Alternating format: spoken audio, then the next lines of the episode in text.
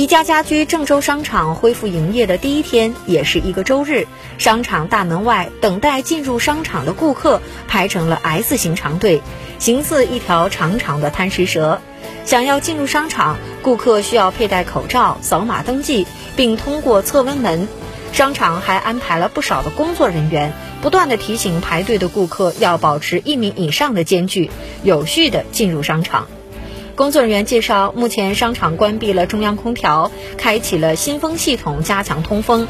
在购物车、收银台、各个家居展间和商品区域，也都摆放了消毒免洗的洗手液。